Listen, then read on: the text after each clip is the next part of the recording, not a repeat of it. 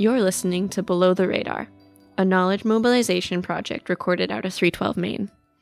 This podcast is produced by SFU's Vancity Office of Community Engagement. Below the Radar brings forward ideas to encourage meaningful exchanges across communities. Each episode, we interview guests on topics ranging from environmental and social justice, arts, culture, community building, and urban issues. This podcast is recorded on the unceded territories of the Musqueam, Squamish, and Tsleil-Waututh peoples. Hello, listeners. I'm Paige Smith with SFU's Vancity Office of Community Engagement, and thank you for joining us on Below the Radar. In this episode, we sit down with former Canadian Centre for Policy Alternatives Director Seth Klein to discuss his recent work related to the climate emergency. Our host, Am Johal, and Seth delve into the upcoming Canadian federal election, examining each major party's policies related to climate change. Next, the two chat about Klein's forthcoming book that compares the political actions of Canada during World War II to the contemporary climate emergency. They question what we can learn from the government's previous actions to both model successes and avoid repeated mistakes.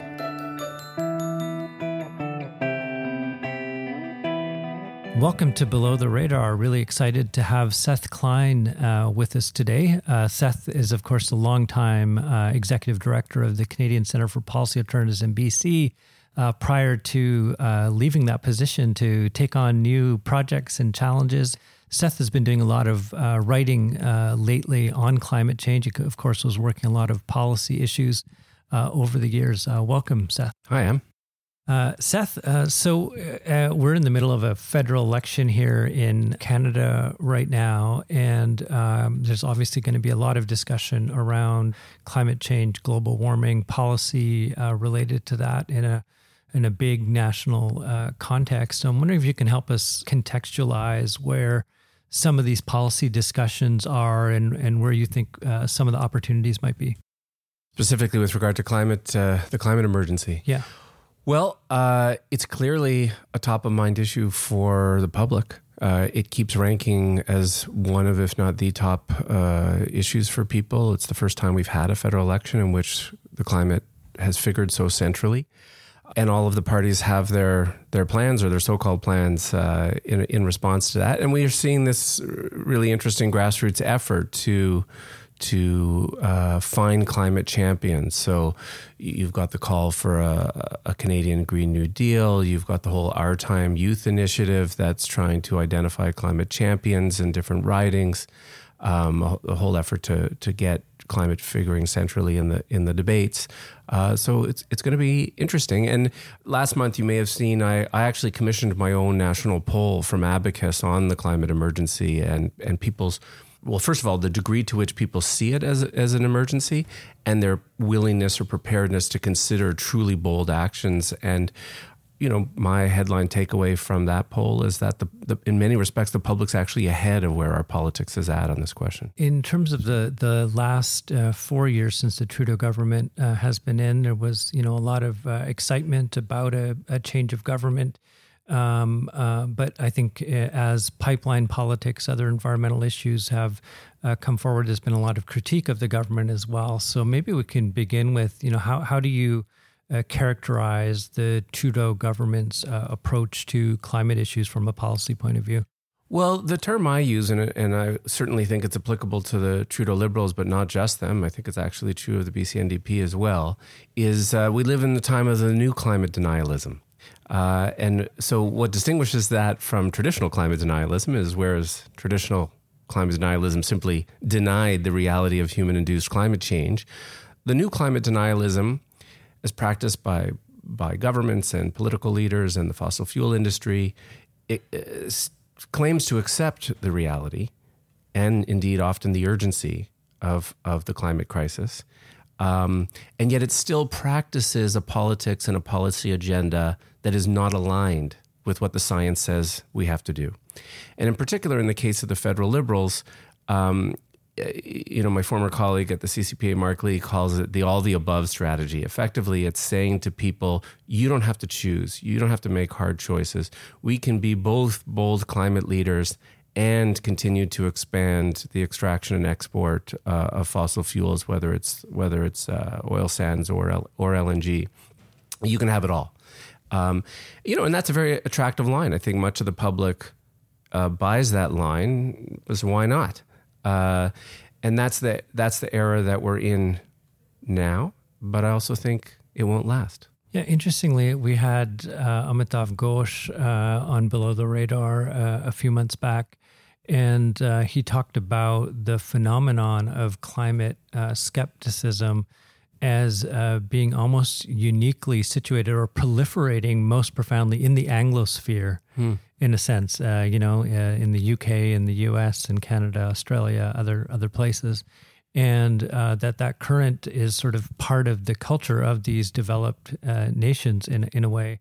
And uh, certainly, when you uh, visit other places talking about the Trudeau government, um, uh, uh, my friend Matt and I were in the UK to talk about um, climate change in a book, and people bring up Trudeau's name in the UK. It's it's very you know he's very loved as a progressive reputation. And when you begin to talk about uh, environmental um, uh, policies of the government, uh, people don't seem uh, aware or make that uh, connection. So, in some ways, there's been a kind of uh, branding around Trudeau as being progressive that has sort of resonated above the reality on the ground. Absolutely. Well, internationally, he's just such a stark contrast to Trump, and people just gravitate to that, but they're not looking at the context up close the way we are those of us who reside in Canada. And in terms of your, your first comment, I think, you know, back to the poll I mentioned, one of the interesting things that emerges in the poll is for the longest time, the climate threat was seen as was it was abstract. It was a threat in the future somewhere else. And what emerges is increasingly Canadians see it as here and now. Um, and, and, and weather events are a big part of that. Extreme weather events have have have meant that people now get it and feel it, and and we are reporting that in very high numbers. There was a, a in the demographics I collected for the poll, I specifically asked about uh, whether people were first or second generation immigrants to Canada and what the country of origin was, if they were. And, you know, partly I wanted to test what I thought was an assumption that recent immigrants sort of care about climate less. And in fact, the opposite emerges. Uh, they tended to score higher than the overall national average in terms of their concern about climate.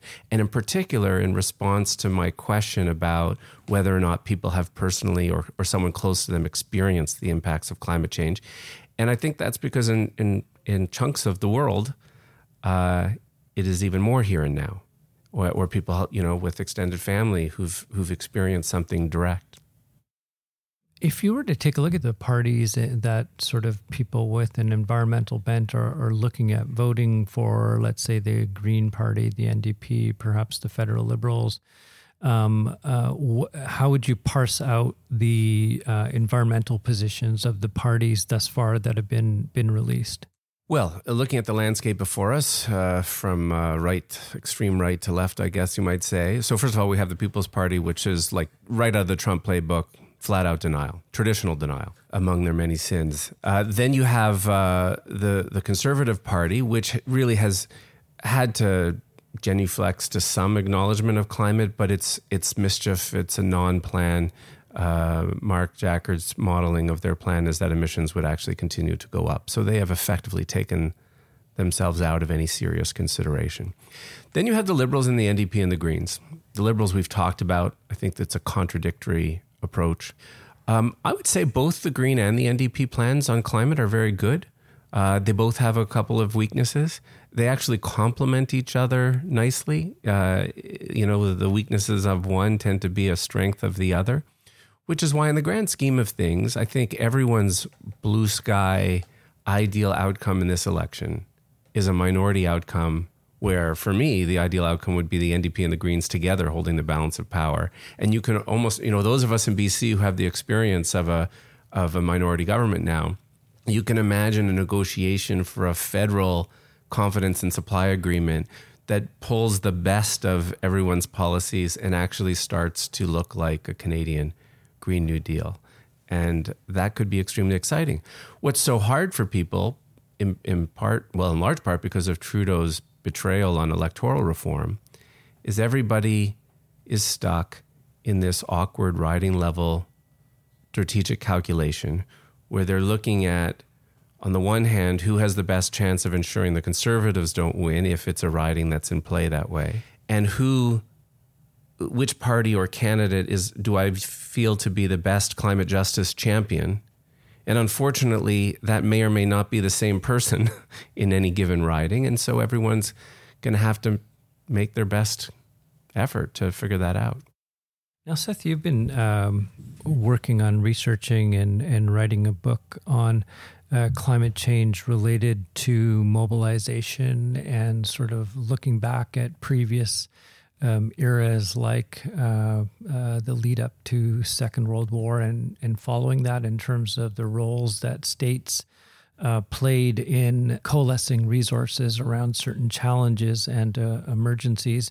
And there's been a lot of writers and theorists uh, thinking about uh, mobilizations as well. Christian Parenti has talked about the importance of re-engaging the, the state in these questions. Locally in town, Geoff Mann's book, Climate Leviathan, uh, raises those questions of the problems of, of sovereignty that emerge with the climate emergency. And you and Matt have as well. Yeah, yeah, and and and wondering how you've been sort of uh, uh, thinking uh, about this in the in the Canadian context. Well, so yes, I'm at home uh, writing a book on mobilizing Canada for the climate emergency, uh, with the specific twist that I am. it's structured around lessons from World War II, the last time we mobilized across society in the face of an existential threat. Uh, when I set out on this uh, book project, I was really just wanting to focus on the gap between what the science says we have to do and what our politics seems prepared to entertain, and how do you close the gap. I'd always planned on having a chapter about World War II, specifically about how we quickly retooled the economy in World War II, which I have long felt to be this uh, rather hopeful example that tells us we've actually done that before. But the more I dug into that, the more I actually decided, and ultimately did decide, to structure the whole book around lessons from World War II. Uh, how was public opinion marshaled in World War II? What does that offer for today? How did we retool the economy then? What could that look like today? How did we pay for it then? What could that look like today? What did we do for returning soldiers then? Are there lessons for just transition for energy workers today? Um, what was the role of youth then and now? Indigenous people then and now? And what are the cautionary tales, which is what you're getting at with, with your book and, and Geoff's book? What were the things that happened in World War II that caused us shame? Uh, whether it's the internment or the, the uh, infringements of civil liberties, and, and in particular, our response to refugees, and the things that we don't want to replicate as we face down this new emergency. But I have to say, you know, my I cut my teeth as a teenage activist in the peace movement in the 80s. I'm I am the last guy you ever would have thought would be writing a book about war. Um, and delving into all of this World War II history. But I have to tell you, I have found it fascinating. And the more I get into it, the more I see these parallels. Like even going back to the to, to the election, I take some comfort in the fact that right until the 11th hour, the Mackenzie King government really didn't want to do this, just like our government. They, they desperately resisted wanting to be drawn into another European war, and they denied all of these obvious threats, just like people deny the threats today. They wouldn't support the volunteers who went to fight in the Spanish Civil War, even a Canadian brigade named after Mackenzie King's own grandfather they didn't support sanctions at the League of Nations against Italy when, when, it, when Mussolini invaded Ethiopia. Mackenzie King himself had met with Hitler and viewed him as no serious threat, were his words. So, right up into the last minute, all this reticence to, to do what had to be done. And then, even once, so, you know, then, then in, in, in September of 39, the Nazis invade Poland. Two days later, England declares war. A week later, Canada declares war. And then nothing really happened. So historians actually refer to the next nine months or so as the phony war. That's the term they use. Because we had declared war, but there wasn't actual fighting really. Um, and to me, this is this is the moment we're in now. You have the federal liberal government declaring climate emergency, approving a pipeline the next day. The, the motion, the emergency motion was symbolic, but it didn't mean anything yet. So we are in our phony war. But just like the phony war ended then, it's going to end now too. We just don't know exactly when and how. Yeah, and I think that one of the, the real challenges around um, the acceleration of global warming is that for some people, they feel the emergency right now, that the crisis is actually here and now already. And for some people, this is at some point in the in the future, and it, it lands down differently for people depending on on where they are. If you're in the Amazon right now, or if you're in uh, parts of Africa where it's uh, exacerbating sectarian tensions, which are you know having a, a, direct impact on war and, and these types of pieces. Certainly, the wildfires are very uh, good examples um, here. But uh, there's people like Tim Flannery who've uh, come into town and you know talks about you know when the beginning of the First World War started in 1914. If you were pro- able to project out 35 or 36 years to the end of 1950, and you know who could have foreseen uh, that uh, China would have gone through a, a, civil war and a communist regime in place, or that the uh, Soviet Union was going to be in the context that they were going to be in, or the partition of India and Pakistan. Like a, a massive, massive changes can happen within a, a generation, and uh, certainly when you look at uh, military war planning, which was a big part of Second World War, when you look at the public documents of the militaries, there isn't a military in the world that doesn't uh, believe in climate change or isn't planning around it. The public documents of the U.S. military, British military, Canadian, and in, including naval bases and those types of things that are going to be affected by sea level rise, but also uh, they're planning for or uh, the expectation of civil disorder and these types of things. And so, um, with um, uh, the challenges that uh, the climate emergency uh, brings forward, how do we uh, think through the possibilities of social dis- disturbance and the kind of the bigger divides that are likely to come? Of course, people put forward uh, things, various formations of the Green New Deal, uh, but what are the kind of policy pieces that hold those things together? It gets branded as the Green New Deal, but how it gets talked about in the U.S. or Canada or somewhere else is very different. So, first of all, back to your first point.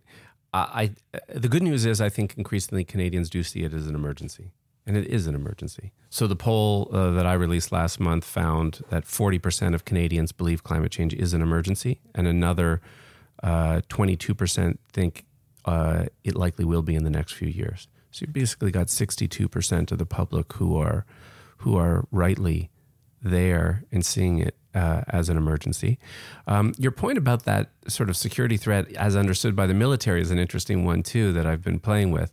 I actually think in this election, there's a message to the small c conservative voter out there that says, you know, for all of you people who pride yourself on caring about the protection of your children and grandchildren, uh, who who care about national security, uh, you know that these are the values on which you pride yourself these conservative man baby leaders today, they don't deserve you.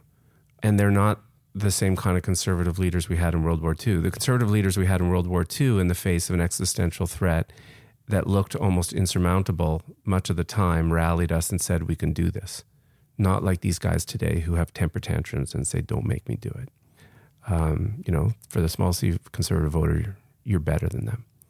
In terms of the Green New Deal piece of it, uh, you know, this is the collective project that's underway uh, in every country, and it's and not just in the U.S. I mean, the the idea, the core principles of it have caught fire in Spain and in the U.K. and of course here, and that's a process of defining what the Canadian version of that looks like.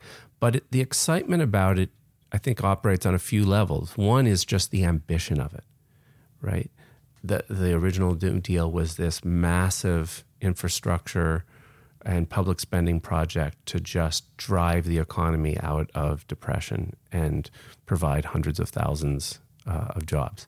Um, and that is welcome because I think part of what's restricted us on the climate front is that we're locked in neoliberal thinking about what governments can and can't actually do. And we need to be liberated from that. But the other piece of it is that it, it turns the whole jobs versus environment dichotomy on its head and it actually seizes the initiative to say not only is this a bold plan to see us meet the IPCC targets on greenhouse gas reductions, but it's actually going to employ hundreds of thousands of people in, in an exciting jobs plan. And then it's linked, and it's about linking the climate emergency with the other core challenges of our time around inequality and that basic principle of leaving no one behind. And then wedding it additionally to what does a modern Green New Deal look like that honors and respects Indigenous rights and title, and that takes a, a different approach to refugees and migration than we did the last time this came up. It's interesting that you did start out doing work in the, the peace movement because I think that the nuclear question, very much in the 20th century, was viewed as one of the existential human questions in the way that the climate emergency is right now, in terms of the capacity of the human species to exist. So there is a, a kind of a philosophical. It, it was connection. the existential threat of my childhood, and uh, and it was an existential threat. It had to get uh, dealt with. This one's different, though. I would say. Um, you know, when I was a kid in the peace movement, the existential threat was sort of will this happen or won't it happen? The climate change one is happening, just a question of degrees. And I think there's a durational aspect to it because I think the the possibility of nuclear war as it was being presented in the 60s, 70s, and the 80s was something it would be immediate and escalated, and, and that would be that. Whereas the climate um, uh, emergency plays out over a different time frame, mm-hmm. and so our relationship to it as a threat is very different. But but also I want to come back to your earlier point, which is that you know there is this worry, and you and Matt articulate it in your book, and and Geoff and his that that wartime scale emergency framework is is threatening to civil liberties and uh, or in terms of how we, we react. Now you're right, of course, to raise the, the, the, the flag about a concern like that because that is always a possibility. And, you know, Naomi makes the point in, in her new book that there's a new wave of sort of right wing climate emergency uh, stuff that is barbaric, and, and the response to which is to, you know, build walls and pull up the drawbridge, and, and everyone looks after their own. It's not climate denial, it's seeing the climate, but reacting in a very inegalitarian way. The path we will take once we truly uh, recognize the climate emergency could go either way. So you're so all of these things are right to be flagged. They're not a reason not to see it as an emergency. It is an emergency. Mm-hmm. You just, we just have to go into it eyes wide open about the possible ways in which this unfolds and committed to have it unfold in the best way possible. The the uh, I've been drawing a little bit in my writing on Rebecca Solnit has the who you guys brought to SFU not that long ago. Uh, she has this book uh, called um, "A Paradise Built in Hell," in which she explores geographically and over time all of these disasters, natural, you know, war, hurricanes, earthquakes, and how communities respond. And of course, sometimes we it brings out our worst selves and, and, and people are awful. But what she more often finds is these examples of how we respond magnificently and how it brings out our best selves. And that is ultimately the core leadership challenge, right? In the face of an undeniable emergency, the best kind of leadership is to bring out our best selves. Yeah, I think one of the challenges of thinking through this is sort of uh, what is done in the name of crisis or what happens in the crisis. And, you know, what comes up for me is, you know, uh, you know, going to Fort McMurray uh, after the fire happened, there was uh, all sorts of wonderful stories about how people treated each other and they evacuated 90,000 people. People let each other in. They had water for each other. It's like any kind mm-hmm, of good mm-hmm. community story.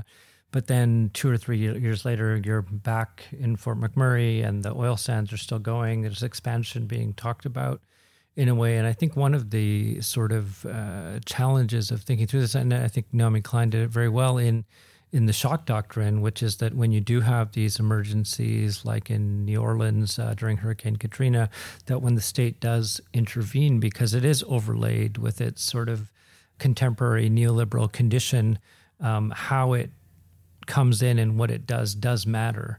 And I think obviously the way that you're talking about it is much more uh, uh, um, uh, the, uh, the, New Deal in the 30s, or uh, in terms of the positive aspects of the way the state intervened during a crisis. But how do we parse those things out? But also the mobilizing of, of narratives can have both of those uh, sides articulated as well, the both the very very positive side, but also uh, the sides that directs um, hate or blames uh, uh, uh, towards particular communities that are vulnerable. Mm-hmm. Well, and Naomi's point is also, you know, the more we are aware of how these unfold and are taken advantage of awfully in the past, the more shock resistant we are to uh, dealing with it the next time.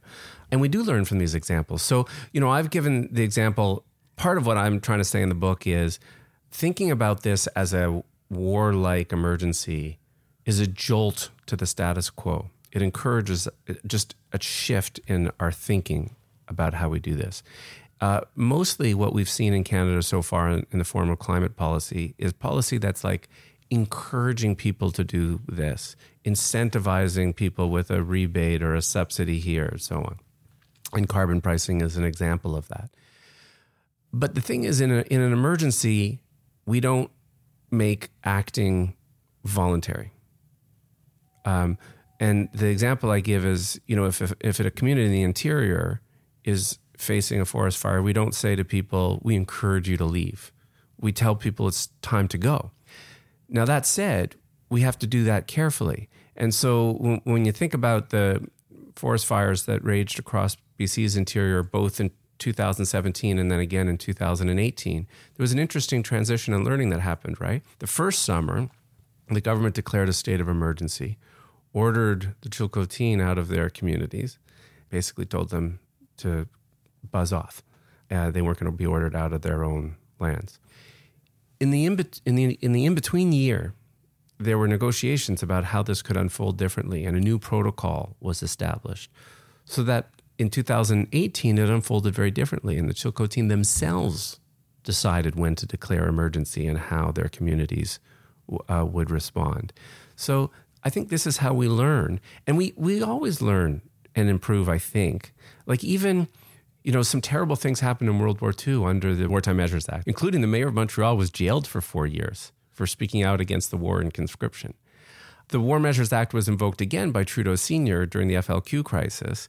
But because of that experience, we actually got the Federal Emergencies Act, which was designed to replace the War Measures Act and try to avoid the kind of worst examples of infringements of civil liberties that had char- characterized that. Seth, where are you taking the book now in terms of where you've um, gotten to in the writing so far?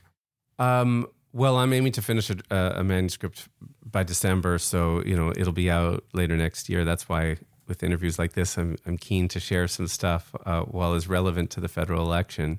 Um, and I think there's there's lots to share. Yeah, and, and, and people have been writing uh, about uh, similar types of uh, mobilization in other countries related to those sort of uh, wartime uh, metaphors. But who have you been reading that's been uh, influencing your work? The, you know, it's interesting. There's a number of articles, both popular and, and academic, that have been written comparing the climate emergency and, and lessons from World War II.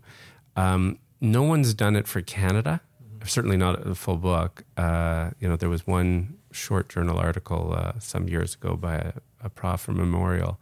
Um, and like I say, I think the more you delve into this, the more you find interesting examples, and and you end up digging stuff out from our own history. Um, so you know, there's lots that's been written, for example, about what happened with the shipbuilding industry in British Columbia during the war, and it's an incredible story that again, I think signals to us what's possible once we actually treat this as an emergency. And, and just to elaborate on that, um, you know, way back in the day, British Columbia used to have a shipbuilding industry. It all went dormant in the Depression. There were a couple shipyards in North Van doing repairs. That was it. And then we declared war. And in the next four years, just in British Columbia, so mostly in Vancouver, a little bit in Prince Rupert, a little bit in Victoria.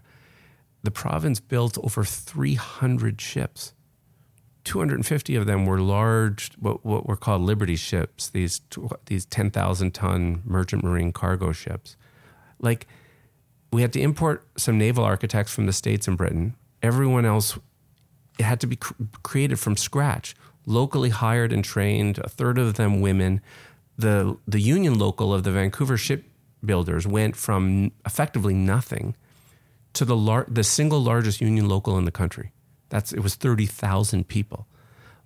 But you know, that to me boggles my mind in terms of the scope and speed of what we can do. And even when you think about mobilization, like, you know, when, when people had to en- enlist in World War II, it got off to a slow start, as I was saying earlier.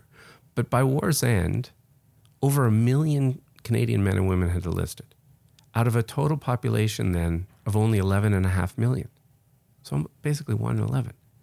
Like, that's incredible uh, as a signal of a population across class and, and gender and race that decided something had to be done collectively. Interesting. The first time someone ever evoked the kind of uh, metaphor that you're talking about uh, was I had a chance to interview Ralph Keeling, uh, who's the son of Charles David Keeling, uh, who's a scientist at Scripps, uh, and uh, he sort of measures uh, CO2 levels uh, in Mauna Loa in Hawaii. Uh, and and he ta- and I asked him a more political question about what needed to be done, and he said, you know, he's a scientist; he doesn't get get into the policy questions, but that we needed something the scale of the Marshall Plan or something like this in order to happen. This was back in 2005 or six or something like that. And to be talking about things in that way during the Bush administration was maybe a little bit too radical for the time. But there's something incredibly hopeful about it, eh? That uh, of what becomes possible once we start thinking uh, that way. Seth, since you've been uh, away from the CCPA, I mean, you were in that role from what, 1997? 22 years. 22 years. That's amazing. And I think about uh, building up an institution and being uh, involved in policy questions ra- ranging from land use to housing to income inequality. And um, uh, do you have any sort of thoughts and reflections from that that period of your your your life because that was you were kind of one of the the, the pillars of the progressive left in the province of BC. I mean, you still are. right, but yeah, I was uh, about to say, what am I now? Um, uh, well, uh, it hasn't been that long since I left, but you know, first of all, it's just great to watch them now from outside because they're continuing to kick ass and produce amazing stuff. Um, I mean, I feel really proud of the time I spent at the CCPA, uh, mostly for the people we trained um, and and the institutions that we helped to found. The BC Poverty Reduction Coalition was in born at our building, who are now yeah. in this building, but they were born at our board table, and the Living Wage for Families campaign likewise, um, uh, uh, and the Climate Justice Project. You know, when when we started the Climate Justice Project 12, 13 years ago, just to give you a sense of how things change, we actually wondered whether anyone would understand what we meant by the term uh, because it had no currency at the time. So, you know, these are all signs of things uh, that change. Yeah, so you're involved with uh, the SFU Urban Studies uh, program. Can you talk a little bit about what you're doing there? Well, uh, I'm not, not doing much. Uh, They they very kindly made me an adjunct uh, professor early this year after I left CCPA, um, and have been terrific because they've I've I've been able to uh, organize a bunch of my book stuff through there, including some grants that have supported the work and and the polling work that I did and so on. That was all done through there, and hiring one of their excellent students to be my my research assistant. But mostly, I've been reticent to jump too much into things because I'm hiding away writing the book, uh, so I'm not doing any teaching or Uh, anything like that. When should our uh, listeners expect the book to be uh, out? well, if uh, in the fall of 2020. Great. Thank you so much for joining us, Seth. Thanks again to Seth Klein for joining us on this episode of Below the Radar. As always, many thanks to our team that puts this podcast together, including myself, Paige Smith, Rachel Wong, and Farella Binoyos. David Steele is the composer of our theme music, and thank you for listening. We'll catch you next time on Below the Radar.